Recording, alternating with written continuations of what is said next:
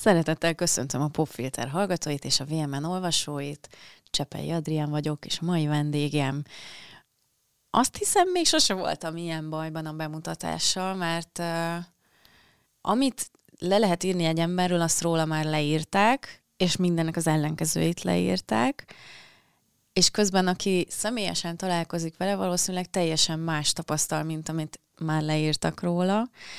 Úgyhogy én azért hívtam már Gombos Cintiát, művész nevén Szintia Diktátort, hogy így kicsit kapjunk abból, amilyen ő valójában, és majd mindjárt elmesélem, hogy mi volt az utolsó lökés ahhoz, hogy meghívjalak ma beszélgetni. Szia!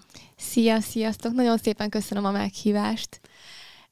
Ez egy olyan műsor, ahol alapvetően szakmai megközelítéssel beszélgetünk, de nagyon sokat jelent számomra a vendégek kiválasztásakor az, hogy én mit gondolok az ő munkásságukról, és mit gondolok arról, hogy ők milyen emberek.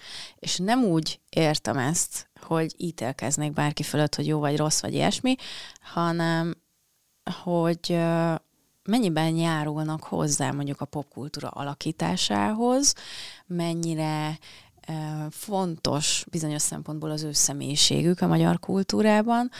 És én úgy gondolom, hogy az elmúlt 10 év, lehet, hogy már több is, szerintem több, mert még a MySpace-es időkből ismerem a nevedet, meg a karakteredet. Te egy megkerülhetetlen alakja vagy a magyar, azért nem mondom, hogy celebvilágnak, mert ez szerintem nem igaz ebben a formában, a magyar művészvilágnak. Fú, hát nagyon köszönöm, hogy művészvilágot mondtál. Hát az az igazság, hogy nem tagadhatom meg azt, hogy igenis volt egy ilyen celeb időszaka az életemnek, de igyekszem igazából azt kijavítani, vagy egy kicsit így kompenzálni a régmúlt hibáit, hogyha hibának lehet nevezni.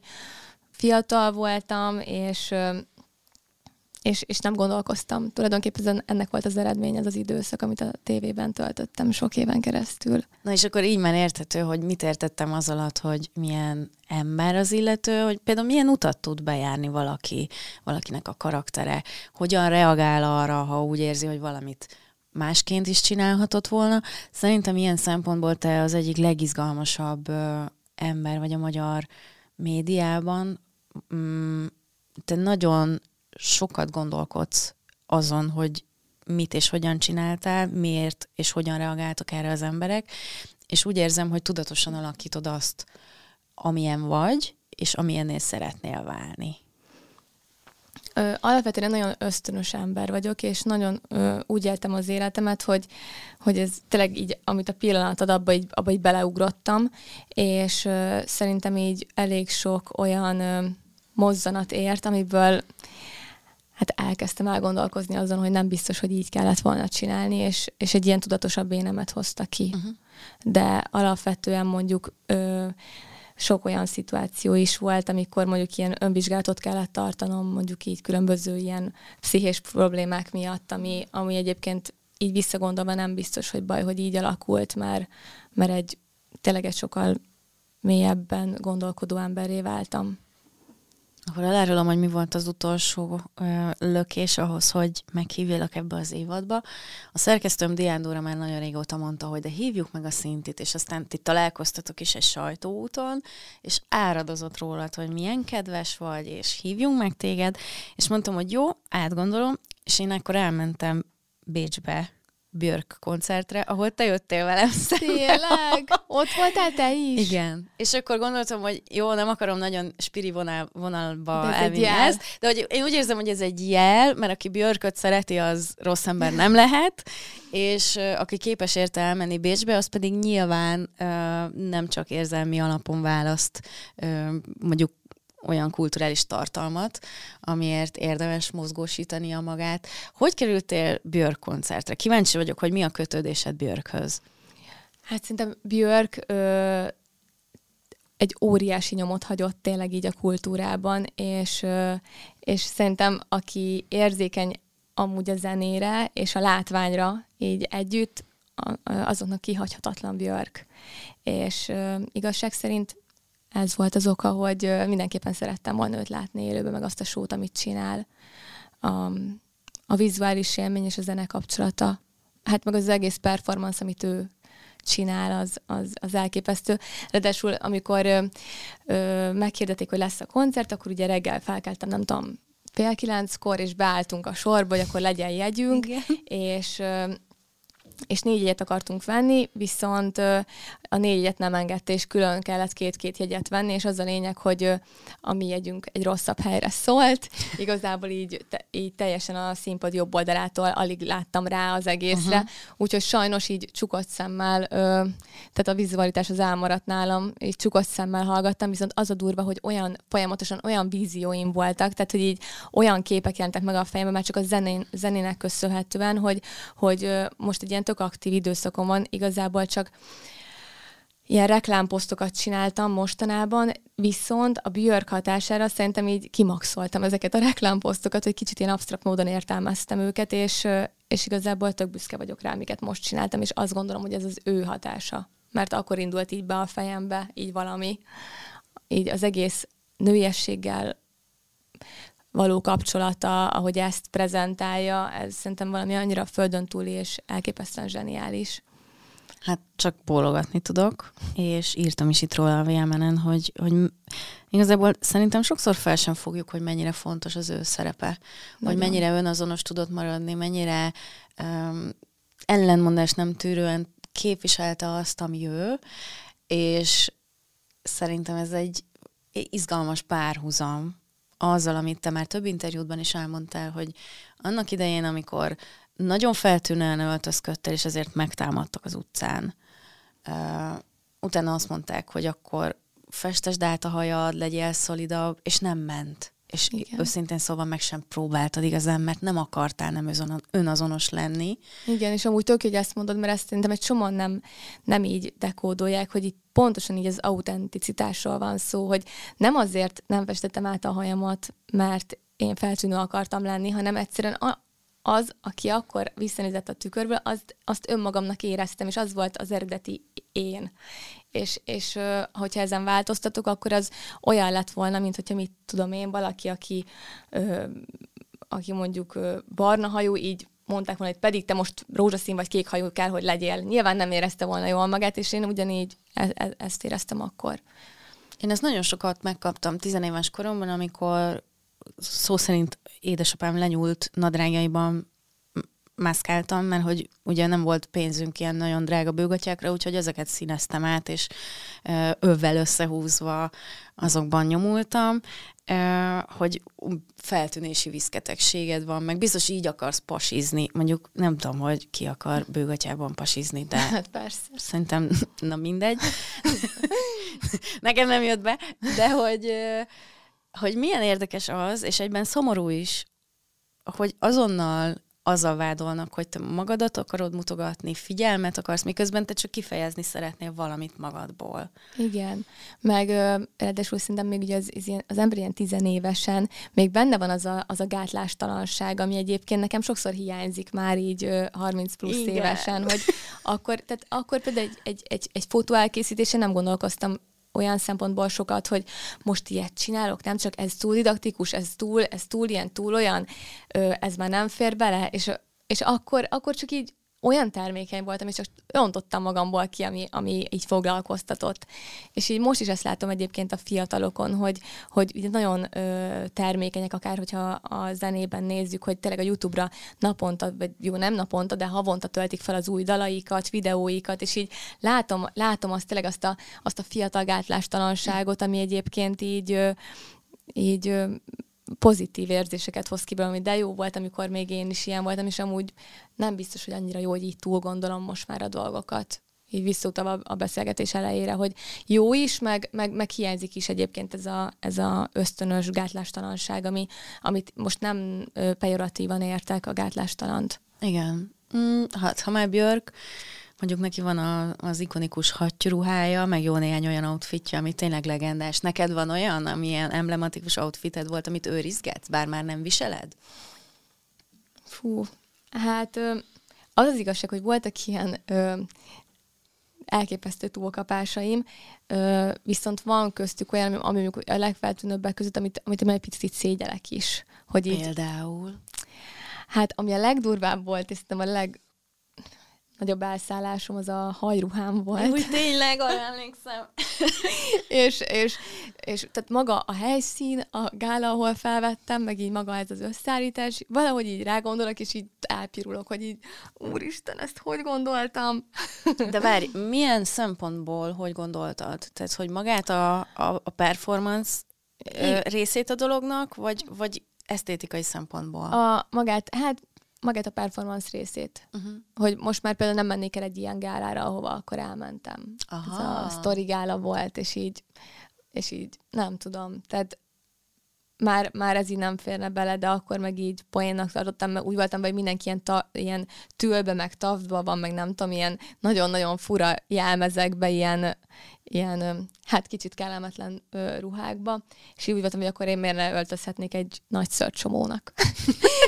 Figyelj, szerintem ennek mindig is megvolt a hagyománya ennek a fajta polgárpukkasztásnak, hogy ezzel tulajdonképpen rámutatsz a társadalom visszásságaira. Tehát mondjuk, amikor, nem tudom, Lady Gaga a húsruhában jelent igen. meg, ott is sokkal fontosabb volt az üzenet, mint az, hogy hogyan nézett ki az a ruha, vagy hogy arra az eseményre, mondjuk ez mennyire számított túlkapásnak. Ilyen szempontból én azt gondolom, hogy az akár még ilyen jó téteményként is felfogható, hogy volt Magyarországon olyan, aki bevállalta ezeket pont mondjuk egy sztorigálán. Amúgy nagyon jól esik, hogy ezt mondod, mert az az igazság, hogy tudod, az egész, tehát ennek az egész úgymond performance-nak a befogadók véleménye teszi vagy kullá, vagy cikivé. Uh-huh. És szerintem az a nehéz, hogy azért azt nehéz, nem tudom, hogy mennyire jött át az embereknek. Tudod, hogy csak azt látták belőle, hogy na, már megint feltűnősködik. Igen, és közben pedig szerintem lehet, hogy el kell telnie bizonyos időnek ahhoz, hogy ezeket értsük, ezeket a gesztusokat, vagy lehet, hogy kell néhány ennél is sokkal durvább gesztus, hogy visszamenőleg tudjuk akár elemezni azt, hogy aha, hát, hogy nem tudom, XY most mamut agyarral a hátán jelent meg, oké, de hogy a Cinthya Diktátor már nem tudom, 8 évvel ezelőtt.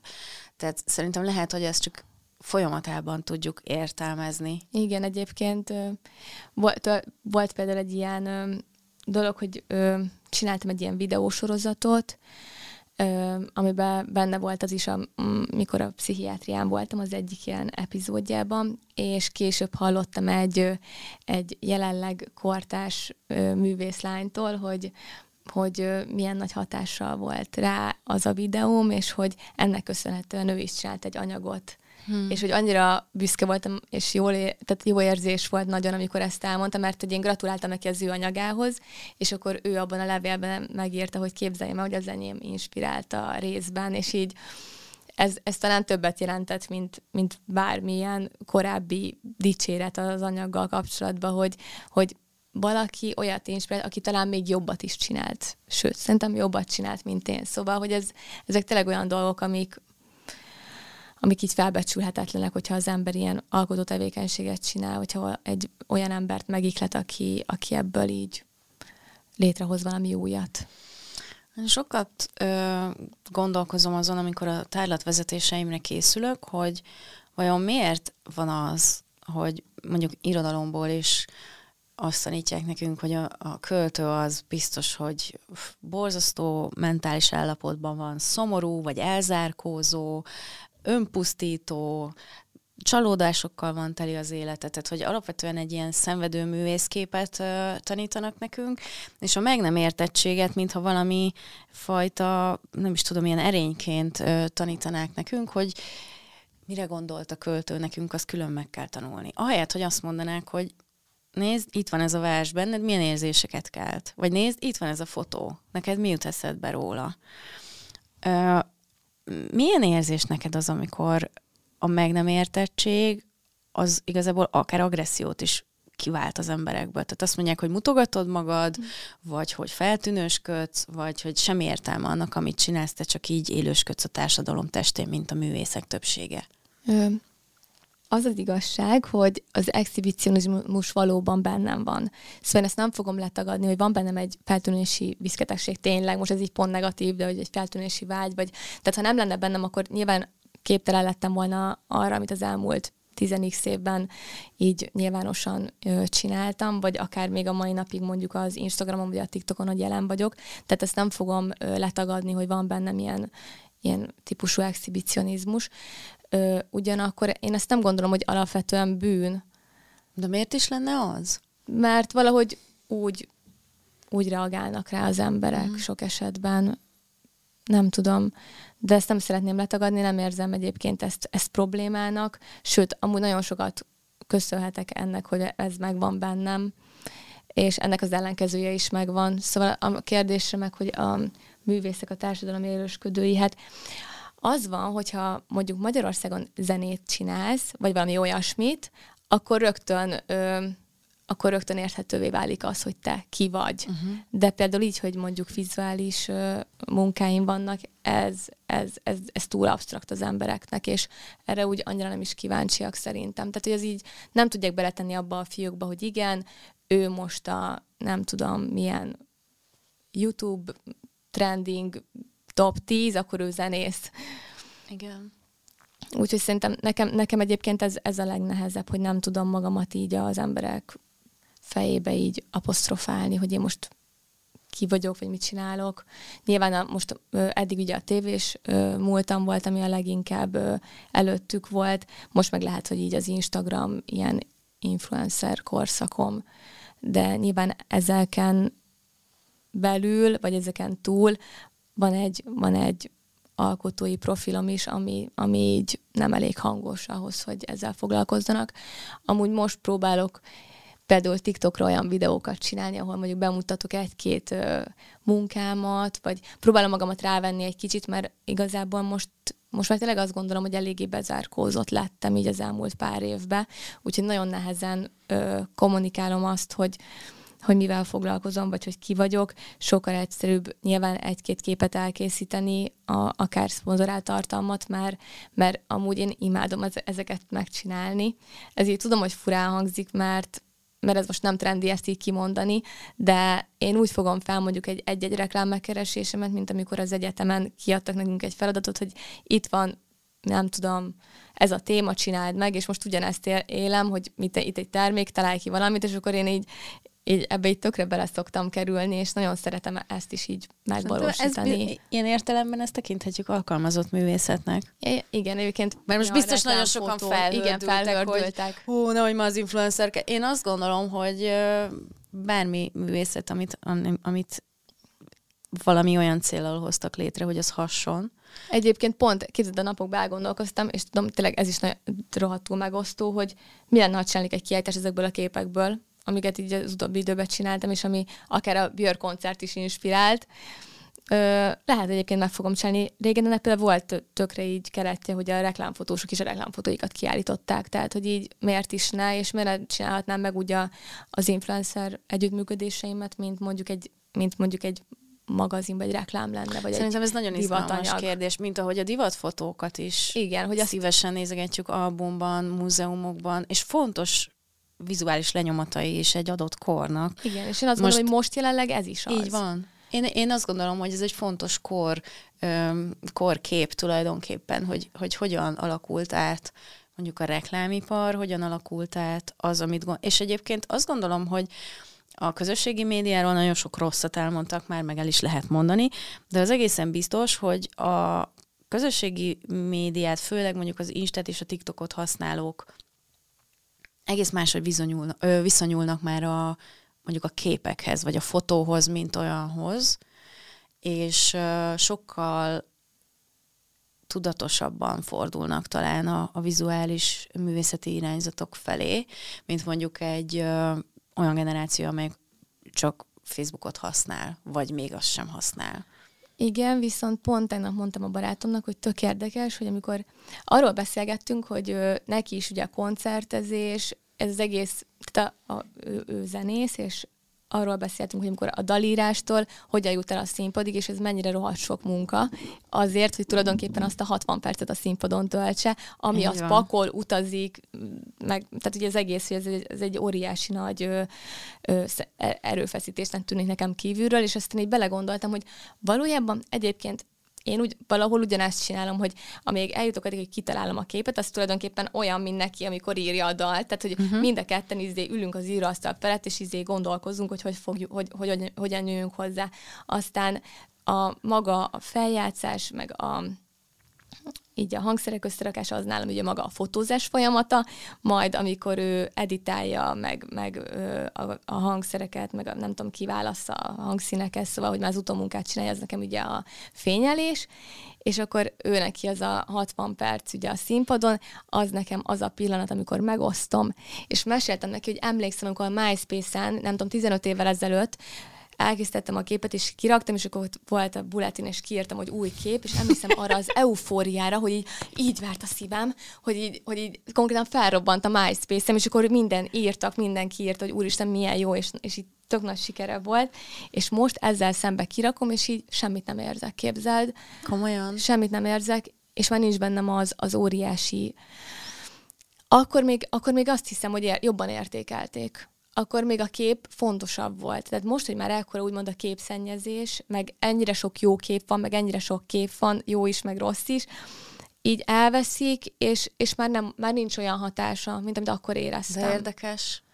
És lehet, hogy mondjuk a Facebook generáció, aki mondjuk még, nem tudom, nem az Y, hanem talán az X, az X generáció, lehet, hogy ők kevésbé értik. Szerintem az Y még akkor nagyon jól rezonált, de most már az... Hogy kiégtünk egy kicsit? Szerintem kiégtünk, igen, az Y kiégett, és hát nyilván a Z generáció meg talán inkább ők egymásnak. Igen, meg ott látok egyfajta eltávolodást mondjuk a social médiától, meg akár az internettől is. Tehát van vagy lehet, hogy ők inkább a TikTokon, nem? Vagy az inkább a még fiatalabbak már? De lehetséges, hogy ott meg már a mozgóképes tartalom. Na, de a MySpace-ről beszéljünk egy kicsit, mert szerintem méltatlanul keveset... írnak, meg beszélnek a MySpace-ről, miközben én azt gondolom, hogy egy nagyon fontos alakítója volt mondjuk az ezredforduló utáni években, akár a zenei szcénának, akár az undergroundnak, tehát hogy aki MySpace-en menő volt, arról valószínűleg manapság is tudod, hogy kicsoda és mit csinál. Ez nagyon érdekes amúgy. Amúgy tényleg, hogy többször előfordult már, hogy akár sajtóeseményen, vagy bármilyen kulturális rendezvényen találkoztam valakivel, és így szép lassan leesett, hogy Jézusom, te vagy ez a MySpace-ről. Igen, de szerintem ez annyi, tehát hogy nekem a legszebb éveim. Tehát én tulajdonképpen, ez most így viccesen fog hangzani, de így mindent a MySpace-nek köszönhetek. Szóval nem tudom, 14 évesen felregisztráltam a Szinthya Diktátor néven, ez is vicces, hogy ki hitte volna, hogy már több mint annyi idő eltelt újra, tehát most már 33 vagyok, és még mindig ez a nevem, hogy akkor így felregisztráltam, és szerintem ott maga a közösség így vitte az embert, hogy itt tényleg annyi kreatív lélek volt ott, hogy én is így bele akartam ebbe csatlakozni, és akkor elkezdtem oda a fotóimat gyártani, és szoktam mondani, hogy így minden így nagy képűség nélkül, hogy így olyan jól sikerült, hogy felvettek a moméra. Szóval, hogy tényleg, hogy így ennek köszönhetem igazából. Te komolyan úgy érzed, hogy ez, és ebben érzek egy leheletnyi impostor szindrómát, hogy olyan jól sikerült, ez nyilván nem magától sikerül úgy, és hogyha a moméra felvesznek, akkor azért jószerével az azért van, mert látják benned a tehetséget. Hát köszönöm. Jó, nyilván egész, nem tudom, tehát 5-6 éves koromtól tudom, hogy fotós vagy operatőr szeretnék lenni, és 6 évesen kaptam az első fényképezőgépemet, ami egy Polaroid volt, nagypapámtól kaptam, és soha többet nem vettek bele a szüleim filmet, mert olyan drága volt. Nagyon drága, nekem is van. Tudod, milyen Spice Girls-os Polaroidom? Komolyan? Igen, a nagymamám seftelte valahonnan. De menő. Na, nekem is az megvan még, ugye egyetlen egy filmet tudott ellőni, nem is ez a lényeg egyébként, hanem hogy én abban a szerencsés helyzetben vagyok, mert én azt mondom, hogy a szerencsés, hogy nagyon picike korom óta tudom, hogy mivel szeretnék foglalkozni, és tulajdonképpen a MySpace, nyilván előtte is ugye már fotóztam, a MySpace egy annyira jó platform volt arra, hogy az embert lelkesítse az, hogy van közönsége, és igen, szerintem itt van az, hogy egy alkotó emberben mindenképpen benne van az a bizonyos fokú exhibicionizmus, hogy szeretném megmutatni a munkáit.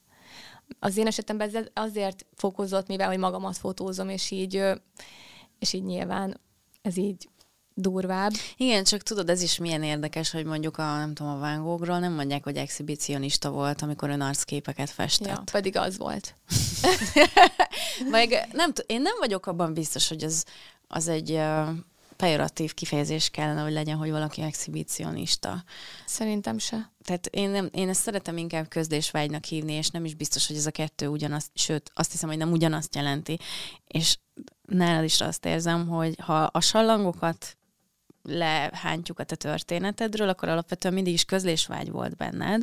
Tehát szerintem egy nagyon szélsőségesen esztétikus kép, vagy egy nagyon szélsőségesen, nem tudom, abszurd kép is lehet egy fontos közlés. Mm-hmm.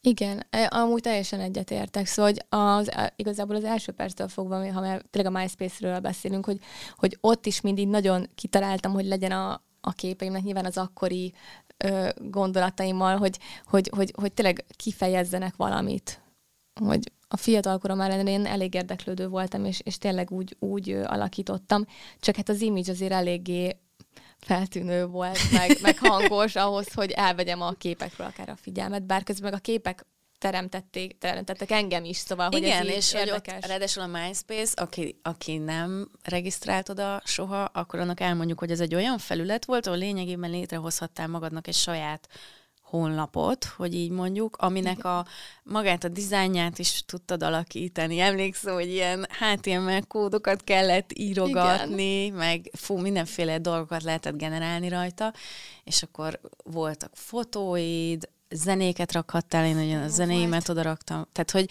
nagyon sokféle volt a top franc, a barátaid, igen, és ha valakivel összevesztél, akkor kivetted a top 6-ból, és akkor ment a pletyka, hogy úristen, törölte a top friendjei között. Ja, konkrétan olyan volt, hogy kis falu ez a MySpace, igen. Nem? Tehát mindenki tudott mindenkiről. Igen, és tényleg ki miben volt a hétvégi buliban. Nagyon érdekes, és nagyon... Tehát én azt éreztem, hogy engem így bekapcsolt a vérkeringésbe a MySpace. És igen. Akkor tök random, mit tudom én, külföldi együttesek rám írtak, vagy olyan fotós, akivel amúgy a civil életben soha nem találkoztam volna, mert tök más körökben mozogtunk. Tehát ilyen szempontból szerintem a MySpace az egy ilyen kivételes pillanata volt a közösségi médiának. Hát igen, például a zenekarok akkoriban nem honlapot adtak meg, hanem a MySpace-üket. Sőt, vannak olyan zenekarok, akiket ott fedeztek fel a MySpace-en. Pontosan. És a mai napig világsztárok. Igen. Igen, szóval ez szerintem egy nagyon... Én nem is tudom, hogy miért állt bele a földbe a MySpace. Én képzeld, hogy így havonta egyszer megpróbálok bejelentkezni. Én is, és nem tudom, hogy ez. Én se is képzeld, hogy konkrétan én emiatt visszaállítottam a free mailemet, hogy hát, hogyha tudok magamnak jelszót küldeni, és nem. És nem, mert lehet, hogy nem, tehát a free mailem sem az volt, akkor lehet a jelszám, vagy a e-mail címem, tehát azt már nem tudom, hogy mi volt, és így annyira szomorú vagyok, hogy nem tudok belépni. Hát igen. Egyébként szerintem lenne keletje egy MySpace-nek most is. Hát én biztos vagyok abban, hogy nagyon sok kreatív szakember imádná, hogyha ott tudna önkifejezni újra. Egyébként a Behance-nél volt egy újabb ilyen érzés, hogy tán majd az ilyen lesz, de nem. Nem. Mármint, hogy felraktam a képet, de már túl nagy, már nincs fenn, tehát hogy az a közeg, akik így a mi generációnkat alkotják, ők már nincsenek úgy annyira jelen, vagy nincs ott az olyan szintű kommunikálás, vagy nem tudom. Nyilván ez most már annyi tehát hogy lehet, hogy akkoriban is annyi a marketingen múlik, hogyha most csinálsz egy oldalt, nem fog működni, ha nincs rajta mindenki, érted? Szóval... Hát igen.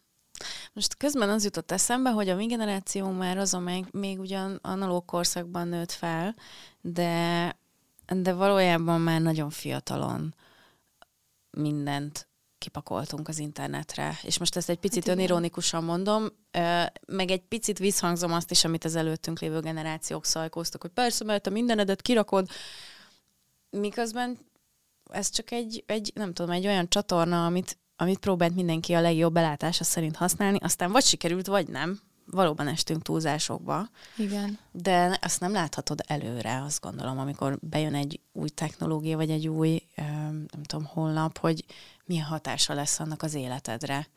mi az, amit máshogy csinálnál tekintetben, tehát mondjuk közösségi média tekintetében? Igen, hogy bizonyos szempontból azt szerintem az generációnak már azért ők már tudtak okolni a mi hibáinkból. Aha. Tehát, hogy én például azt látom, hogy tényleg az elképesztő tévészereplések is, amiket mondjuk én elkövettem akkoriban, tehát akkor még nem beszéltünk ennyire arról, hogy ennek milyen következménye lesznek, főleg annak, hogy az interneten örökké ott lesz. Uh-huh. Szóval, hogy pont a Sajó Dávid most volt benne, és mondta, hogy az ő balessos szereplése is örökké ott lesz az interneten. Hát igen, és tényleg akkor még ezt én nem gondoltam át. És látom azt, hogy most már például vannak azért ilyen z-generációs 20 évesek, akik látom, hogy annyival tudatosabbak, mint én valaha is voltam, vagyis ilyen idős koromban, uh-huh. hogy azért tényleg tanulunk az előző generációk hibájából, és most mondtad, hogy analóg korszakban nőttünk fel, de közben még nem teljesen igaz, mert szerintem mi vagyunk azok, akik már ilyen, nem tudom, 11-12 évesen már azért internetet használtunk. Hát én kicsit később, mert ugye én nagyon Kelet-Magyarországon nőttem fel, tehát mondjuk így azt hiszem, hogy az ország ilyen szempontból nem feltétlenül egy időben kapcsolódott be, de igen, tehát már azért mondjuk 14-15 éves koromtól már igen. Ott igaz, hogy még föl kellett iratkozni a kollégiumban a számítógép használatra, és akkor volt egy órád, és már ott álltak a hátad mögött, hogyha még 5 perc volt hátra. Tehát, hogy más volt az a fajta internet használat, mint ahogyan ma viszonyulunk az internethez. De azért még gyerekkorunkban még nekünk meg volt a VHS kazetta, meg volt még az, hogy akkor tudjuk, hogy hánykor megy le a rádióban egy szám, amikor a toplistát játsszák, és fölvesztük a kazettás magnóval, de már CD is volt. Szóval, hogy mi ilyen szempontból szerintem a nehezített pályán futunk egész életünkben.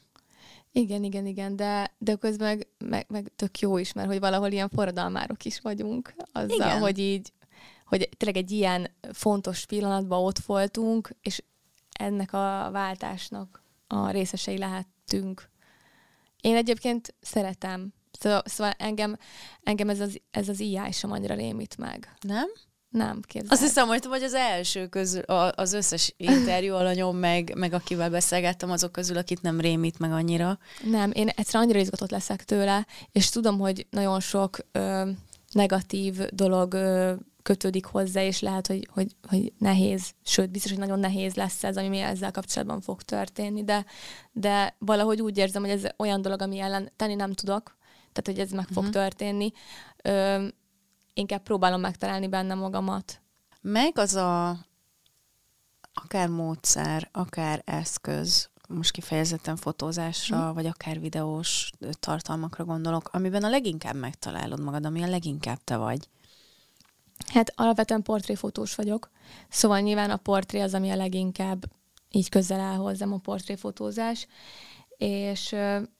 Hát az az érdekes, hogy sok éven keresztül így maga a technika az így nagyon nem érdekelt, szóval ilyen, mindig ilyen 500 éves fényképezőgépeim voltak, és így a világítás, meg úgy az egész körítés, ami kell egy fotóz, az fontos volt, meg azt így nagyon megtanultam, de hogy így a fényképezőgépek, azok nem voltak fontosak számomra, nem is tudok analóggal se nagyon fotózni, pedig tanultuk az egyetemen, de az egy ilyen kinkeserves volt nekem, és most van az, hogy az elmúlt pár évben elkezdtem így teljesen rákattani, hogy az objektívekre, meg a fényképezőgépvázakra, meg hogy melyik gép hogy nagyon nagy felbontású legyen meg. Szóval ebben most nagyon megtaláltam magam, és iszonyatosan élvezem, hogy a fényképezőgépemmel foglalkozom. Nyilván még mindig az a legfontosabb, hogy mi fog születni belőle, viszont most a technológia nagyon inspirál engem, és ugyanez van az AI-jal.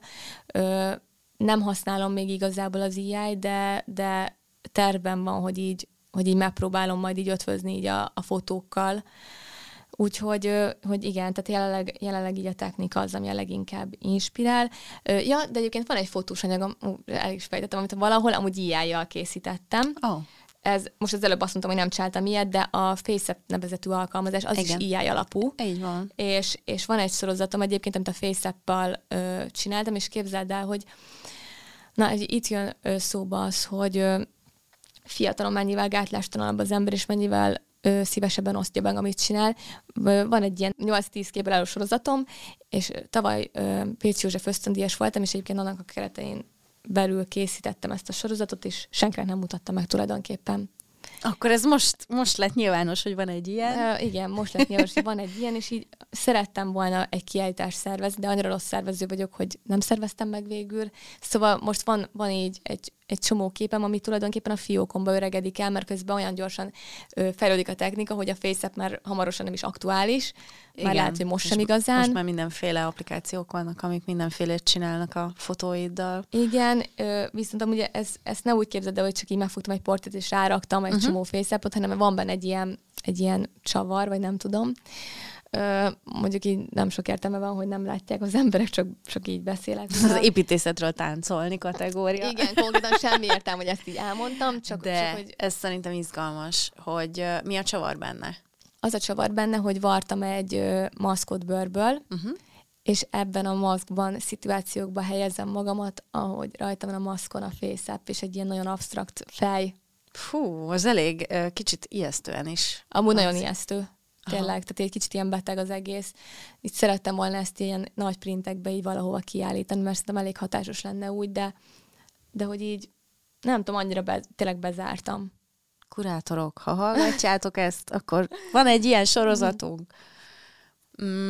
Azt mondod, hogy rossz szervező vagy, miközben pedig az is kiderült, hogy nagyon aprólékosan tervezel, és magát a fotózást azt nagyon megszervezed. Igen. Akkor lehet, hogy mégsem vagy olyan nagyon rossz szervező. Egyébként a fotózás magát egy csomó esetben amúgy az is így ösztönösen alakul, de szeretem azért nagyvonalabban kitalálni, hogy mi lesz a koncepció. De az, hogy most én tényleg keresek egy kurátort, keresek egy helyszínt, akkor tehát, hogy az a baj, hogy maga így az alkotási folyamat és a szervezés között azért szerintem van egy óriási ilyen különbség így embertípust illetően, hogy valakinek ez megy, valakinek meg az.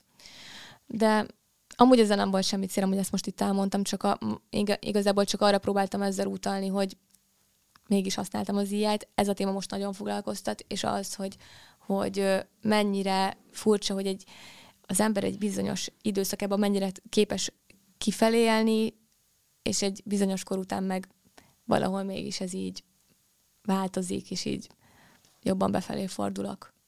Szerintem ez időszakonként is, tehát hogy változhat ez majd visszafelé is nálad, csak akkor igen. Már tanulva a múlt hibáiból nyilván, vagy múlt eseményeiből inkább úgy fogalmaznék, lehet, hogy akkor máshogy fog ez majd. Igen, meg tudod, az van még bennem, hogy ez a fotósorozat, amit így dédelgettem, és hónapokon át dolgoztam, mert hogy nem lesz az, mint régen, amikor a MySpace-re kiraktam, és így emberek majd így rezonálnak rá, hanem esetleg tudod, így a képek között csak így el fog veszni. Tehát van egy ilyen félelmem, és talán ezért nem mutatom meg inkább senkinek. Aha. Ez azért érdekes, mert arra már nagyon sok statisztika létezik, hogy mondjuk egy nap hány új szám jelenik meg a Spotify-on. És azt is tudjuk, hogy az algoritmusok milyen módon befolyásolják, hogy ki mennyi jogdíjat kap, ki mennyi lejátszáshoz jut, kit milyen playlistbe vesznek fel. Tehát tudjuk, hogy nagyon sok külső tényező alakítja azt, hogy ebben az iszonyatos nagy zajban a te alkotásod, a te produktumod hogy jut el az emberekhez. És most nagyon szöget ütött a fejemben, amit te mondtál, hogy mennyire más, hogy viszonyulunk egy kép megjelenéséhez, vagy egy kép sorozat megjelenéséhez, hogy már nem megy esemény számba, hanem oké, most megint posztolt valamit. Ez szerinted visszafordulhat egy ponton? Hát ezzel rengeteget szoktam gondolkozni, és szerintem biztos, hogy maga a... hát nem is tudom, hogy fogalmazzak, mert hogy nem analóg, de mégis, hogy analóg, mert hogy nem AI, tehát hogy az ember, aki lefotózza, és aki bevilágítja, és kitalálja, és akkor ezzel szemben az ember, aki mondjuk egy utasítást ír, és abból lesz egy kép, vagy ráraksz egy óriási filtert, és nem kell se fényelni, se semmi. Szerintem lesz egy pont, ahol igenis vissza fog jönni, úgy, mint most a bakelit lemez, hogy ez egy ilyen nagy dolog lesz, hogy így ember még így fotózik rendesen fényképezőgéppel, és nem filtert használ. Szóval szerintem igen, ez vissza fog térni, de azért nyilván már nem úgy, mint mondjuk a 2000-es években, amit akkor jelentett. Van olyan kép, akár híres fotó, akár olyan, amit te magad készítettél, akár nem is művészi céllal, csak mondjuk az életed egy pillanatát meg akartad örökíteni, ami kiemelkedően sokat jelent neked? Fú, ugye nehéz most a kettőt szétvezetni, most vagy a sajátomat mondjam, vagy azt, ami, vagy ami így a világban. Mondhatsz többet is.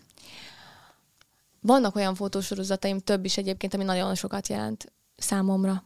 Tehát nekem nagyon-nagyon sokat jelent. Mert tényleg az életem olyan fontos periódusairól szól, ami ami így az én harcaimmal kapcsolatosak. És azt gondolom, hogy ezek nem öncélúak, ugyanis mindig a személyes tudjuk odaadni, és a személyes válik valaki más számára is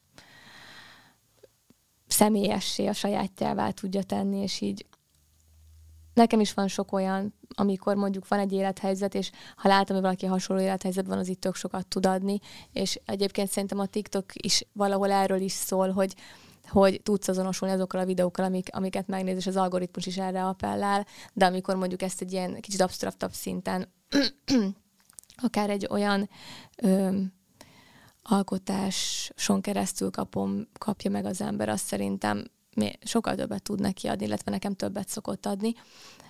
Most egyébként eszembe jutott a Marina Abramovicsnak így az egész életműve. Uh-huh. Nem is tudnék most konkrétan egy képet kiemelni tőle, hanem úgy az összes performance, ahogy a testével és a fájdalommal foglalkozik, meg a határokkal. Ő szerintem nagyon sokat segített nekem több olyan élethelyzetben, amikor akár fájdalmas fizikai fájdalommal kellett mondjuk találkoznom, és ezt így lelkileg hogyan kezelem. Úgyhogy ő nagyon sokat adott. Ezen kívül egyébként albumgyűjtő vagyok. Rajongok a fotósokért és a fotós albumokért. Most jelenleg amúgy a Petra Collins van rám ilyen tök nagy hatással. Szerintem ő tök tehetséges, és ráadásul ő egyébként egy Kanadában született magyar származású fotós. És nagyon tetszik az esztétikai világ, amit így közvetít. De úristen, az a baj, hogy annyira sok van, hogy most nem is tudom, hogy kit emeljek ki, akik így tényleg óriási hatással voltak, vagy vannak rám. Milyen viszonyban vagy most a testeddel? Mindig figyelmeztetem magamat arra, hogy mennyi mindenen keresztül mentünk így a testemmel, és hogy tényleg volt sok olyan fájdalmas pillanat, amit amúgy így együtt túléltünk, hát nem csak a fájdalmat, hanem mondjuk a betegségeket, és nagyon nem szeretem, amikor bántják a testemet. És szerintem mondjuk szerencsére felé halad talán a világ, hogy ez most már egyre kellemetlenebb dolog, ez a test szégyenítés. És ennek amúgy nagyon örülök, mert olyan sebeket tud ez okozni, amikor a testünket bántják. És amúgy sose tudod, ez olyan, egyébként pont olyanok, mint a lelki problémák, hogy sose tudhatod azt, hogy valakinek miért olyan a teste. Pontosan. És hogy az a test, az konkrétan miken ment keresztül. Most az én esetemben amúgy több dolog ugye így nyilvános, hogy nem tudom, betegségekről többször beszéltem már nyíltan. Na például ebben is változtam, hogy már nem beszélek ilyen dolgokról. Nem véletlenül nem kérdezek bele, mert kíváncsi vagyok, hogy mennyit mondasz magadtól. Ja, köszönöm. Hogy mert szerintem ez is nagyon fontos, hogyha valaki belekérdez, akkor nem akarsz hazudni, nem akarsz terelni, és akkor esetleg olyat is elmondasz, vagy olyanra is reagálsz, amit önmagadtól nem. Most szándékosan kérdeztem így, mert kíváncsi voltam, hogy most hol vannak a határaid.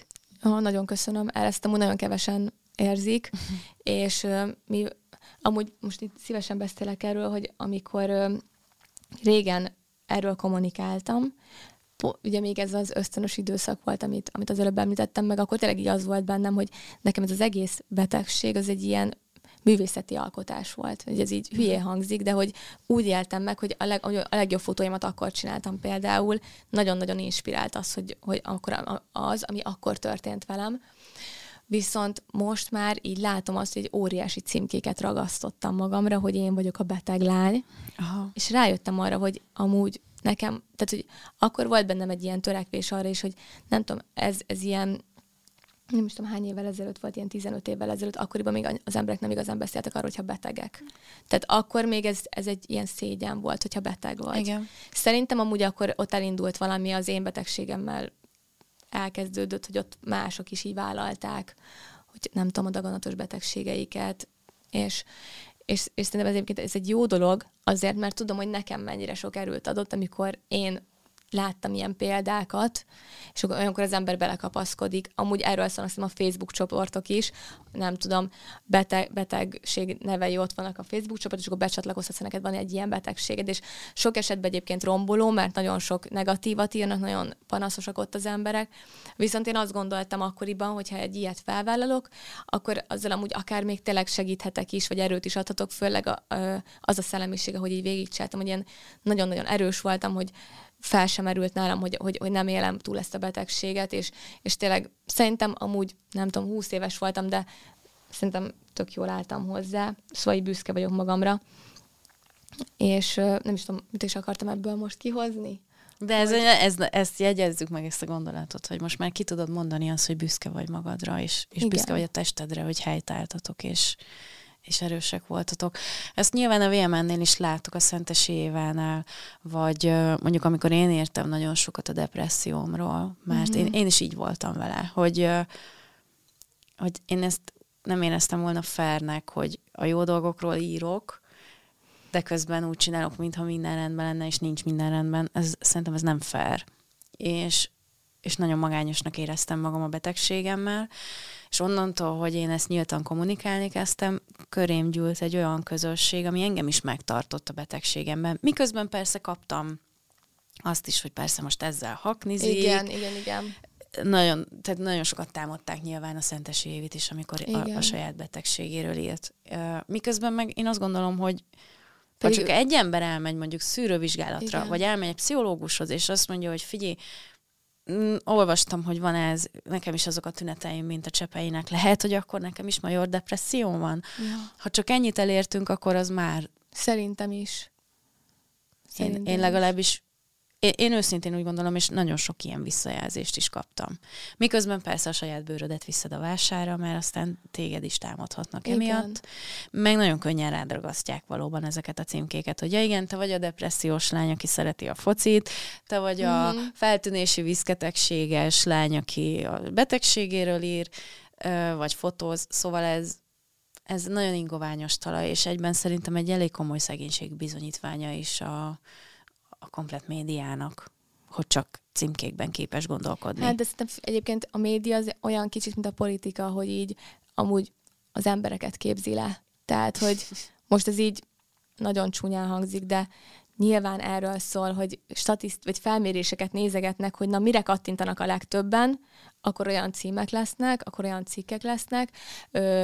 A politikában ugyanez. Tehát, hogy így tulajdonképpen egy tükröt tart nekünk, amilyen vezetőink vannak, hogy így ez az ország erre rezonál. És ez végtelenül elszomorít engem egyébként. Mindegy, nem vagyok ezzel egyedül.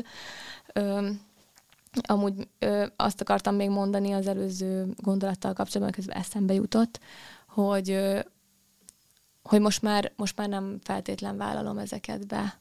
És hogy ez tök érdekes, hogy egyébként tényleg volt benne amikor voltam a pszichiátrián, akkor ott forgattam egy videót, és akkoriban nem volt vele semmi tervem. A mesterem, a Szirtes János mondta azt a moment, akkor volt a diploma fél évem, hogy forgassak magamnak egy ilyen videónaplót, és majd meglátjuk, hogy mi lesz vele. Hogy átsegítsen az, hogy csinálok valamit. Tehát, hogy egy ilyen, ott is megélem azt, hogy mi történik, és nem csak teljesen magamba temetkezem. És nagyon sok időn keresztül én ilyen teljesen paranoiás voltam, és rettegtem, hogy kiderül, hogy ott voltam. Tehát olyanok voltak, hogy amikor a szobatársamat mobilozott, és így azon idegeskedtem, hogy vajon megy a diktafon. Aha. Biztos amúgy, nem, tehát hogy biztos nem ment, mert nem derült ki semmi. De engem ez akkor annyira stresszelt, hogy ki fog derülni. Volt ott például egy lány, aki festett, és lefestett engem. De úgy, hogy meg se kérdezt, és ugye ott egyébként tilos egymással képet csinálni. És én annyira kiborultam, mert a paranoián bekapcsolt, hogy hát ez most ki fog derülni, hát hogy ez hogy történhetett, hogy most ő itt lefestett egy ilyen közegben engem, és őszintén akkor nagyon-nagyon gyenge voltam, és nagyon-nagyon, tehát tényleg nem voltam rendben, tehát teljesen okés szerintem, hogy ezt éreztem, de egy bizonyos idő után úgy voltam vele, hogy én nem tudok egy ekkora titokkal együtt élni. Hogy annyira nyomott az is, hogy ezt titkolom. Másrészt meg ez, hogy a diplomamunkámnak végül az lett a címe, hogy az őszintesség és az autenticitás jelentősége a személyes dizájnban, és ezen belül pedig a vizsgamunkám, az pedig az őszintesség a social médiában, és ez is már ilyen 6-7 éve volt. És szerintem azóta is sokat változott, nagyon-nagyon sokat változott, egyre inkább vannak őszinte tartalmak. Gondolod? Én azt látom, hogy igen, és szerintem a fiatalabbaknak köszönhető ez. Hát egyébként igen. Nyilván azt hiszem, hogy ebben igazad van. Miközben egyébként azért volt olyan időszak, amikor nagyon talmi volt az egész, és nagyon hamis az, amit láttunk. Figyelj, most is van nagyon hamis része. Sőt, még most is azt mondom, hogy a 95% a hamis, de most legalább van 5%, aki így őszinte. Uh-huh. Hogy egyébként, ha megnézed, ha kiraksz mondjuk az Instagramra, legalábbis én megfigyeltem, hogy ha kirakok egy, nem tudom, smink nélküli képet, egy filter nélküli képet, egy olyan szituációt, ami ilyen nagyon nyers és emberi, akkor sokkal inkább rezonálnak rá. Tehát én úgy érzem, hogy ez az 5-6-7 évvel ezelőtti, tehát mindenki maxon tolta a FaceAppet, most is vannak ilyenek, de hogy és tényleg mindenkinek tökéletes az élete, mindenkinek nagyon jó kocsija van, nagyon jó háza van, és folyamatosan utazik. Szerintem ez egy picit azért így megrepedezett, hogy most is van egy kultúrkör, aki erre kattint, meg erre nyomja a lájkot, mert látjuk, hogy ezeknek akár magyar influencereknek van a legdurvábban sok lájk száma, nem tudom, a 60-70 ezeren lájkolják Na, érdekes egyébként. Elárultok valamit? Igen. Én soha életemben nem próbáltam még ki a FaceAppet. Nem tudom, nagyon érdekes, amúgy nagyon érdekes. Ugye, mivel csináltam a fotót. Kicsit boomernek érzem magam, de közben meg nem, mert azt hiszem, hogyha újságíróként pontosan, hogyha én újságíróként azt képviselem, hogy leírom azt, amit láttam, igen, azt, amit hallottam, akkor vagy. Nem engedhetem meg azt sem. Persze, én is szeretem, azt szépen ki vagyok sminkelve. Nagyon sok csodálatos fotóssal dolgoztam együtt, portrékat készítettek rólam, imádom ezt, de hogy én egy applikációval torzítsam a saját fejemet, az tehát, hogy nem érezném, ugye, ha már autenticitásról beszélünk, akkor az nem tudom, hogy állna össze ez az egész. Igen, ezt teljesen megértem. És azt mondtad, hogy nagyon izgalmas maga a FaceAppnek a működése. Egyébként izgalmas nekem a FaceAppnek a működése, tehát eddig mondjuk egy fotós mondjuk retusált, nem tudom, vagy fényelt, vagy nem tudom, pár órán keresztül, az itt egy kattintás, és ugye a mesterséges intelligenciának köszönhetően olyan durva dolgok vannak benne, hogy én így egyszerűen ledöbbentem. Tehát, hogy például, amikor ezt a maszkos képemet csináltam, akkor ugye ennek a maszknak egyébként nincs haja, mert ez egy ilyen full maszk, és így rányomsz a FaceAppen a hajra, és így kitalálnak egy hajat. Úristen. Szóval, hogy egy ilyen iszonyatosan elképesztően őrült dolog ez a FaceApp, de én azt gondolom, hogy bizonyos kereteken belül egyébként lehet úgy használni, hogy még át tudjon menni, ami nem hogy mondjam, szóval, hogy nem torzítja el az arcodat, hanem mondjuk, mit tudom én, kiegyenlíti a fényeket, vagy akármi. Azt szoktam mondani, hogy a TikTokon van például ez a fogfehérítő filter. Uh-huh. Ez egyébként bele van építve a TikTokba, és így ott húzhatod, hogy milyen erősségű legyen. És én azt vettem észre, hogy a TikTokon mindenkinek nagyon-nagyon fehér a foga. És így én nem használtam ezt a fogfehérítő filtert, nem is tudom, hogy kell használni. Ugye, amikor felregisztráltam a TikTokra, nem nagyon ezt a felületet még annyira nem vágtam, és így azt néztem, hogy de jó, mindenkinek tök fehér a foga, csak az enyém sárga.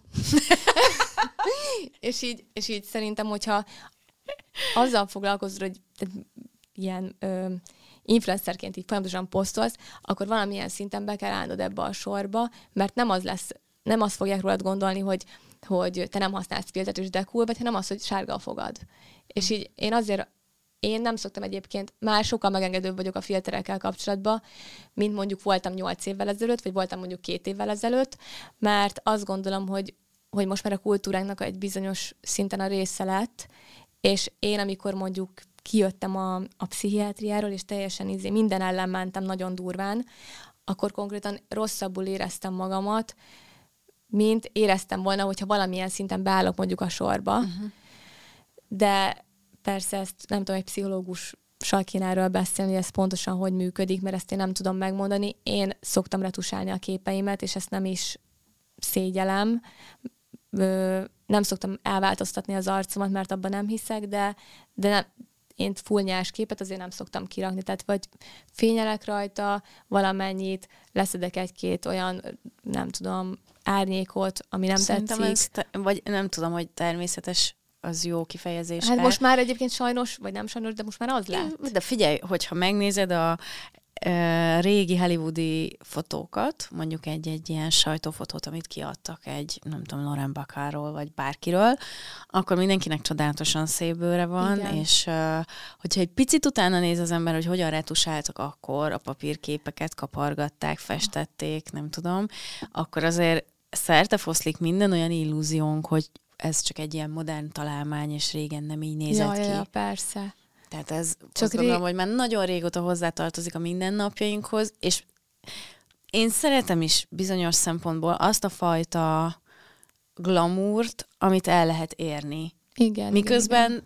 Most meg itt ülök bőgatyában, pólóban, tehát hogy a hétköznapokon nem igénylem azt, hogy makulátlan legyen minden rajtam, meg körülöttem, de hogy ez a fajta varázs, én ezt nem gondolom hívságnak, egészen addig, amíg nem kerít a hatalmába. Igen, meg tehát nekem is fontos az, hogyha engem meglátnak az utcán, akkor nehogy azt mondják, hogy Jézusom, hát ez igaziból így néz ki.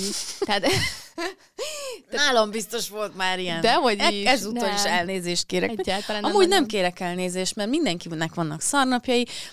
Én például tegnap itt forgattunk bent, és az összes smink cuccomat behagytam. Én most még nélkül jöttem be, és rájöttem, hogy valójában majdnem, hogy elfelejtettem sminkelni még itt a felvétel előtt is, mert annyira nem központi kérdés már ez az életemben, miközben 10 éve konkrétan egyedül jogázni mentem smink nélkül. Pontosabban sminkbe mentem, de lemostam a jogateremben, mármint előtte. Igen. És szerinted ez annak köszönhető, hogy öregszünk. Mi nem öregszünk, ne haragudj. Mi nem öregszünk, ez jó, tényleg nem. Így van, érünk. De hogy igen, hogy érünk, vagy annak köszönhető, hogy a világ valahogy ezt képviseli, hogy ezt is, tehát, hogy ugyanúgy, ahogy ez a FaceApp proof is kezd azért kipukkanni, legalábbis a gondolkodó emberek környezetébe, így lehet, hogy ez az egész sminkelünk, meg maszkba járunk, hogy ez is egy olyan dolog, hogy most már így valahogy a természetesség, ahogy... Igen, én szeretném azt gondolni, hogy ez a kettő együtt, tehát egyrészt nekünk is átalakul a tehát én biztos, hogy máshogy viszonyulok magamhoz, meg a testemhez, mint egy 4-5 évvel ezelőtt. 2 súlyos betegség után az ember átértékeli szerintem. Akkor hasonlóan gondolkozol, mint én. Abszolút, csak nyilván nem akarom azt, hogy a hallgatók azt gondolják, hogy én itt most ilyen bólogató Jánosként ülök benne a stúdióban, de hogy nagyon hasonló, amit gondolunk, hogy nekem nagyon hosszú ideje már csak az számít, hogy egészséges vagyok, és működik. Igen. És jól vagyok. Fú, de ki mondta, fél bőrös lettem. Ugye? Hogy ezt van, átértékeled, hogy... és akkor basszus, most nincs rajtam smink. Igen, meg most 2 kilóval kevesebb vagyok, vagy 2 kilóval több, így rájössz, hogy amúgy ez így egyáltalán nem számít. Amíg a leleteid jók. Pontosan. De ez a tragédiája, szomorú. Hogy csak akkor tudod meg, amikor nem jók a leleteid. Tehát, hogy én mondjuk folyamatosan járok kontrollra, de igen. Tehát, hogy ott igen. És hogyha tényleg az ember mondjuk le van fogyva, és jönnek a kommentek, hogy nézel ki, és mondjuk lehet, hogy pont tényleg van valami bajom, de már nem fogom az órára kötni, csak így meg nem is kötelesség. Nem kötelesség, mert ez tényleg hagyjatok békén, hogy miért kell az én testemmel foglalkozni. Hát volt egy nemrég egy nagyon érdekes élményem ezzel kapcsolatban, hogy mennyire nem tudod az, amit mondtál, hogy mi van egy ember testében, és mind ment keresztül az a test. Egy rendezvényen odajött hozzám valaki, akit felületesen ismertem, és ott volt egy közös barátunk, aki mondta, hogy na menjünk, akkor ígyunk valamit. Adrien, tudom, hogy te nem iszol alkoholt, de ugye majd valami, nem tudom, baracklevet. És akkor a lány, akit csak felületesen ismertem, azt kérdezte, hogy na, mert miért nem iszol, terhes vagy? És így ránéztem, és mondtam, hogy figyelj, engem ez a kérdés, ez nem ráz meg. De van, akit igen. De van most legalább 2 olyan közeli barátom, aki az elmúlt hetekben vetélt el, és ők most ettől a kérdéstől magukat. Konkrétan összeomlanának. Nagyon durva, pont én ezt jutott eszembe, ahogy mondtad, hogy például akik lombikoznak, és bekérdezed, hogy miért nincs gyerek. Így van. Tehát, hogy egyszerűen így nem fogom fel, hogy ezt hogy az emberekben ennyi empátia nincsen. Hát ezt gondolom, hogy te is megkaptad. Meg láttam is nyilván kommenteket, én is olvastam annak idején, hogy a testsúlyod, miért így, miért ezt veszed fel, stb. Miközben ez is azt gondolom egy olyan szintű határátlépés, amihez nem kellene magyarázatot fűzni, hogy miért nem oké. Igen. Én nem tudom egyébként, hogy miért gondolják az emberek, hogy így bármit megkérdezhetnek. És ez a legjobb, amit most mondasz, hogy én már ezt amúgy személyesen is tapasztalom. Uh-huh. Tehát, hogy így, nem tudom, pont a napokban voltunk egy szülinapon, és ott beszélgettem valakivel, és így de miért vagy ilyen sovány? Ezt így. Oh, hogy jaj, Szintén, csak ne lennél ilyen sovány, és így én így ledermettem, és csak így néztem magam elé, mert így erre most mit lehet mondani? Tehát erre amúgy nem kell válaszolnom, amúgy. Nem, de hogy ezt így jó esetben hallanod sem kellene, mert nem azért vagy ilyen vagy olyan, hogy bárki sztenderdjei szerint te megfelelő legyél, vagy nem megfelelő. Tehát ez számomra ijesztő, hogy nem tudom, én remélem, hogy nem voltam az ilyen seggfej a múltban sem nagyon másokkal, de most biztos, jó ideje már nagyon odafigyelek erre, hogy ne ártsak a szavaimmal, mert megtapasztaltam, hogy milyen ez, amikor nekem ártanak a szavaikkal. Hogy... Igen, meg szerintem nagyon jó, hogy tényleg ezekről a dolgokról már ennyit beszélünk, főleg ilyen platformokon, ami nyilván nem tényleg a gondolkozó réteget szólítja meg, szóval, hogy annyira jó, hogy vannak egyébként ilyen podcastek, meg ilyen emberek, mint te is, hogy így beszélünk ilyenekről. Szerintem ez nagyon-nagyon fontos. Hát köszönöm. És látod, most visszatudok csatolni a beszélgetésünk legelejére, amikor bemutattalak téged, és azt mondtam, hogy fontos hatása van valakinek a popkultúrára. Lehet, hogy ezt a hatást akkor nem értettük, hogy ez a lány meg miért haknizik itt azzal, hogy ő most beteg, de ugye, hogy mennyivel másabb most visszatekinteni a te akkori nyilatkozataidra, arra, hogy lehet, hogy a csatorna nem volt megfelelő, lehet, hogy a beszédmód nem volt megfelelő, de az elsők között vállaltad fel azt, hogy igen, van olyan, hogy beteg vagyok, igen, van olyan, hogy problémákkal küzdöm, és igen, van olyan, hogy a pszichiátrián vagyok, és igen, mással is van ilyen. Igen. Szerintem azt gondolom, hogy az egyik legfontosabb dolog, amit akár egy művész, akár egy közszereplő megtehet, hogy nem kelti azt a látszatot, hogy tökéletes, és minden rendben van. Igen. Teljesen egyetértek, és tényleg sokat gondolkozom ezzel, hogy hol kell lenni annak a határnak, ami már tehát, hogy amit még meg tudok tenni, és nem roppanok össze benne, mert azt hiszem, hogy ezekbe összeroppantam, amikor ezeket ennyire nyíltan vállaltam. Másrészt azt a határt is keresem, hogy mi az, amikor az ember még jót tesz azzal, hogy elmondja, hogy miben van, és mi az, amikor már mások terhére van. Uh-huh. Hogy ha túl mélyen van. Egyébként, amikor csináltam ezt a pszichiátriáról készült ilyen blogsorozatot, akkor direkt úgy tettem közzé, hogy felvettem így a gyógyulási folyamatokat, és az utolsó epizód lett a pszichiátria, ahol igazából elmondom, hogy ez volt az előzmény, de hogy meg lehet gyógyulni, és akkor ott elmondom, hogy tényleg, hogyha probléma, akkor keressenek fel orvost, ezt nem szabad szégyelni, hogy pszichológus, pszichiáter, akár pszichiátriai kezelés sem szégyen. Szóval, hogy én például szóltam az anyukámnak rögtön, amikor éreztem, hogy nagy baj van. Mertél segítséget kérni? Én mertem segítséget kérni, és én úgy gondolom, hogy tényleg ezek annyira fontos dolgok, és sajnálom, hogy egy kicsit belegyengültem ebbe, és már nem beszélek ezekről a dolgokról olyan nyíltan. De biztos, hogy ez gyengeség? Nem biztos. Egyébként lehet, hogy eleget beszéltem róla, és menni kell a következő fejezetre. Igen. Mert gondolj bele, ha beleragadsz abba a szerepbe, hogy mindig erről beszélsz, akkor az egy idő után azt a látszatot keltheti, hogy nincs más, nincs kiút, hanem csak ez van. Igen, és ez mindig ez lesz, akkor miről beszélsz, hogy meg lehet gyógyulni? Nagyon igazad van. Akkor talán tényleg ez van, hogy én így lapoztam. Ez egy nagyon szép dolog, és én nagyon örülök annak, hogy van olyan, hogy lapoz az ember, és van olyan, hogy azt mondtad az egyik interjútban, hogy tiszta lapot szeretnél. Én úgy érzem, hogy most lapoztunk egy tiszta lapra.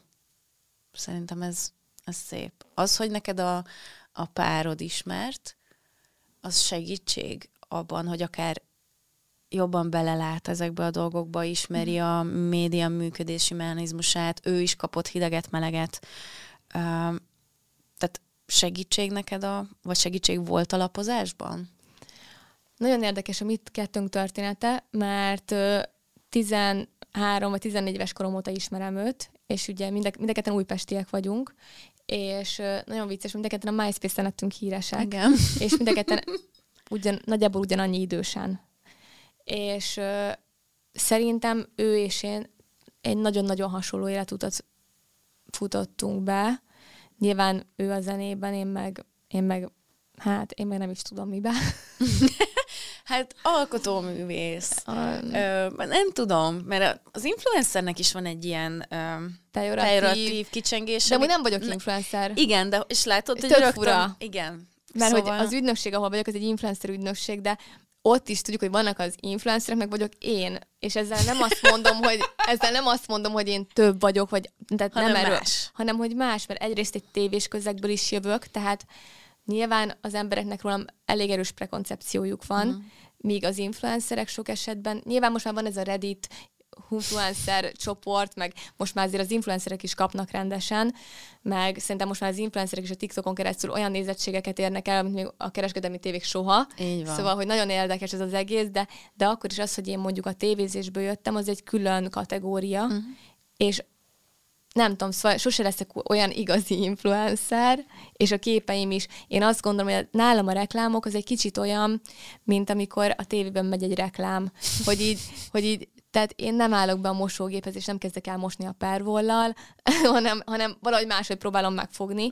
Tehát ebből adódóan nem lesz soha olyan kicsit, azt mondom, talán nálam a reklám kettővel el vagyok lépve, vagy nehogy mondjam. Szóval, hogy így két lépés távolságban csinálok valamit, aminek inkább a képi esztétikája foglalkoztat, mint sem az, hogy eljátszak valamit. Egyébként pedig nem védeni akarom magamat, de úgy nagyon sok esetben azért hála jó Istennek, és nagyon boldog vagyok, hogy olyan márkákkal dolgoztatok, akiket meg nagyon régóta, nagyon nagy becsben tartunk. Most nyilván nekem a legnagyobb ilyen az a Sony, mert hogy a hivatalos Sony creator vagyok, ami a fényképezőgép, és ez a legdurvább dolog, ami így felkérés jött az életembe, és nagyon büszkeséggel töltöttem, mert azért így ezt nemzetközileg nézik, hogy beleillek-e a portfóliójukba, és tulajdonképpen valahol nyilván fotósként választottak ki, és ez ilyen, szóval, hogy ez ilyen nagyon magas szint nálam, hogy ez összejött. És ez milyen érdekes, hogyha külföldi összehasonlításban alkalmasnak találnak téged, az valószínűleg azért is van, mert nincsenek meg azok a prekoncepcióik valószínűleg, igen, egyébként igen. Ami itthon megvan veled szemben. Igen, ez biztos, hogy így van. És azt akartam csak mondani, hogy egyébként az utóbbi időben jöttem rá, hogy én nem szégyellem a reklámjaimat. Mert volt idő, amikor szégyenkeztem, hogy most megcsak egy reklámot, jaj, de ciki, hogy fú, nem kéne lehet, és hogy vissza kéne mondani, és stb. Most meg már így rájöttem, és szerintem talán így a követőim is ezt érzékelik, hogyha tényleg egy olyan lakossági márkával dolgozom, ami mondjuk nem a cool kategóriába esik, akkor is igyekszem a képet úgy megcsinálni, hogy a szemembe coolá váljon a kép, és így ne érezzem azt, hogy ez kellemetlen, hanem egy feladatként tekintsek rá, és talán tényleg már ennyi reklámmal találkozunk, hogy egyszerűen nem is mindig értem, amikor mondjuk nyilván már olvastam, hogy miket kommentálnak a Redditen, és így nem is értem ezt a óriási felháborodást a sok reklámra, hiszen ez már annyira természetessé vált, hogy érted, a tévében is megy a reklám, azt tartja fent a csatornát, és mondjuk van nagyon sok olyan csatorna, akár például mondjuk a ti csatornátok, ami így egyértelműen olyan színvonalas tartalmak gyártására van ráállva, hogy az emberek azért nem látják azt, hogy rengeteg, tehát nyilván látják, hogy rengeteg munka van benne, és miért is kéne a reklámokra nemet mondanunk, mert ez egy ilyen adok-kapok viszony szerintem,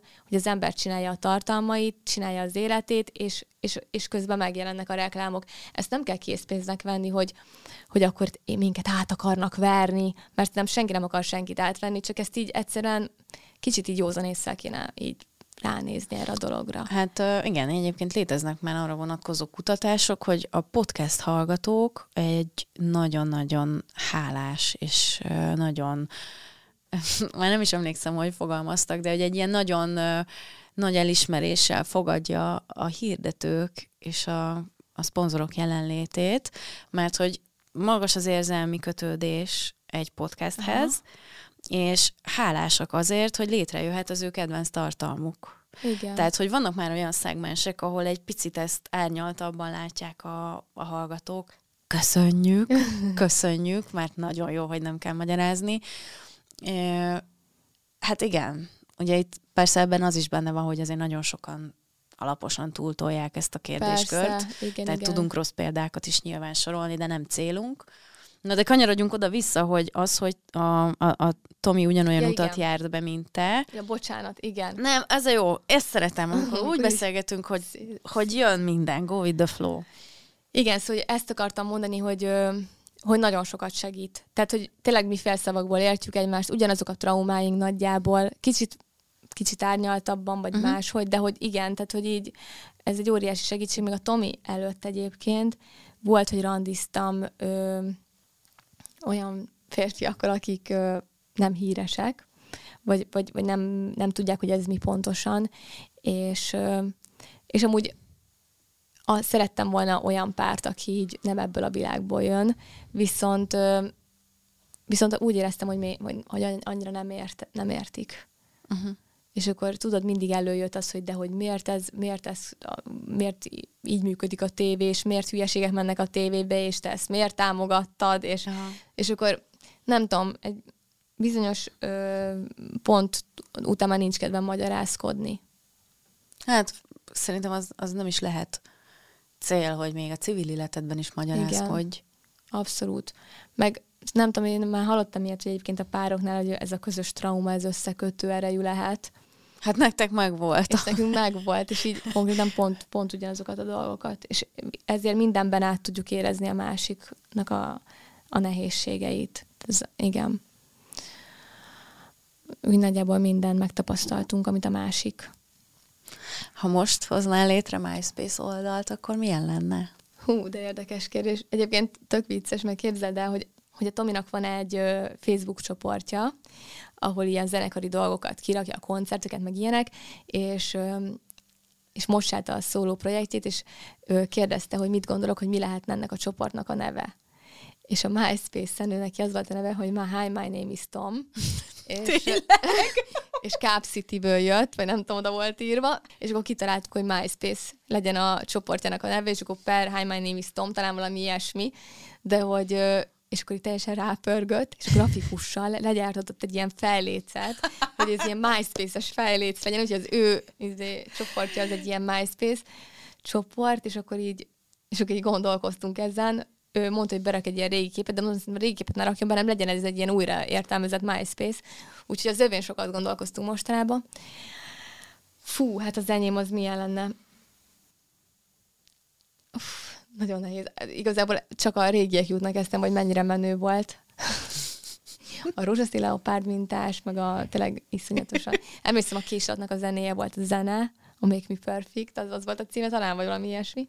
Igen, mert hogyha nem készítettél zenét, akkor is állíthattál be zenét, amit játszott az oldalad.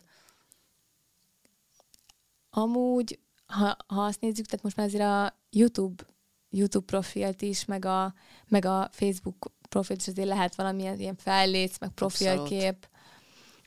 Abszolút. De erre nem tudok most válaszolni, hát ezt át kéne gondolnom. Ez egy hosszú tervezési folyamatot igényelne, hogy így kitalálj, hogy mi legyen a MySpace-em. Hát ott tényleg ilyen tervezgetős, megfontolós, átgondolós. Te tudod, hogy milyen lenne a MySpace-ed most? Nem, egyébként most én ezen elgondolkodtam, biztos nem olyan, mint a régiek. Hát persze. Tehát, hogy lehet, hogy maga az esztétikája tetszik, de hogy más színeket használnék, más, nem tudom. És ez milyen volt a régi? É, hát nekem állandóan változott. Én az voltam, aki minden héten újra tervezte az oldalát, mert hogy... De te tudtál így programozni, mert az valamit kellett valami kis programot. Persze, én megtanultam HTML kódokat generálni. Ez most komoly. Én nagyon keményen toltam, csak ugye nekem tök más volt, mert hogy én nekem a blogom volt nyilván a... Ja, igen. De képzeld, hogy van olyan ember, aki azóta, nem tudom, 20 éve ott ismerte meg az írásaimat, és a mai napig olvasom. Ezt teljesen átérzem, mert amúgy nekem is egy csomó mindenki a követőim közül MySpace-ről jönnek, és kapom a leveleket, hogy jaj, én már akkor követtelek. Amúgy annyira durva, hogy ott így, tényleg így megágyaztunk magunknak. Igen. Igen, és én ott hittem el azt, hogy az a tartalom, amit én írok, az valakinek fontos lehet. Tehát, hogy én akkor kaptam először gyakorlati visszajelzést arról, hogy figyelj, jól írsz, ez tök jó, ez tök vicces, ez nem tudom, és így mertem végül elmenni újságíróiskolába. Na hát akkor ugyanaz a sztorink. Igen, tehát hogy azért akartam, hogy egy picit beszéljünk erről, mert többször is szóba került már itt a popfilterek során, de tudom, hogy neked kifejezetten nagyon sokat alakított az életeden a MySpace. Hát nagyon, egyébként szerintem ott is lettem így ismertebb. Uh-huh. Én is onnan ismertem a neved, arcod, és aztán igen. Nekem furcsa is volt, amikor ugye a mainstream médiába átkerültél onnan. Hát figyelj, majd biztos 10-15 év múlva meg tudjuk mondani, hogy így a nagy kép tekintetében ez mennyire volt tévút, vagy mennyire és egyébként kellett. Képzeld el, hogy ami a tévézés előtti úgymond idézőjeles hírnevem, az egy minőségibb dolog volt, mert hogy akkora nem bántottak. Akkor tényleg azok voltak úgy az én kis közösségem, akik szerettek, és akik így együtt lelki közösséget tudtak velem kialakítani. És ugye utána így bekerültem oda, ahova én nem kellett volna, mert... A darálóba, és ugye akkor jutottam el olyan emberekhez, akik nagyon nem rezonáltak már velem, és akiket irritáltam, és akkor onnan jöttek ez az óriási bántás. Cunami. Hát akkor 2 dolgot kívánok neked. Az egyik az, hogy legyenek jók a leletek mindig. Köszönöm. A másik pedig az, hogy találd meg a saját MySpace-edet. Azt a safe space-t, amiben ki tudsz teljesedni alkotóként. És nagyon-nagyon bízom abban, hogy lassan eltelik az az idő, aminek köszönhetően már nem csak te, meg nem csak azok, akik elemezzük, meg írunk a médiáról, médiatörténetről, kultúráról, nem csak mi látjuk a szerepedet, hanem a szélesebb közönség is. Hogy lehet, hogy nem mindig volt minden tökéletes, de a szándékkal sose volt probléma, és azzal sem, amikről beszéltél az elsők között. Úgyhogy köszönöm, hogy itt voltál. Nagyon-nagyon szépen köszönöm a meghívást, és nem tudom neked elmondani, hogy mennyit jelent ez, amit most itt tőled kaptam. Nagyon-nagyon köszönöm. Köszönöm én is.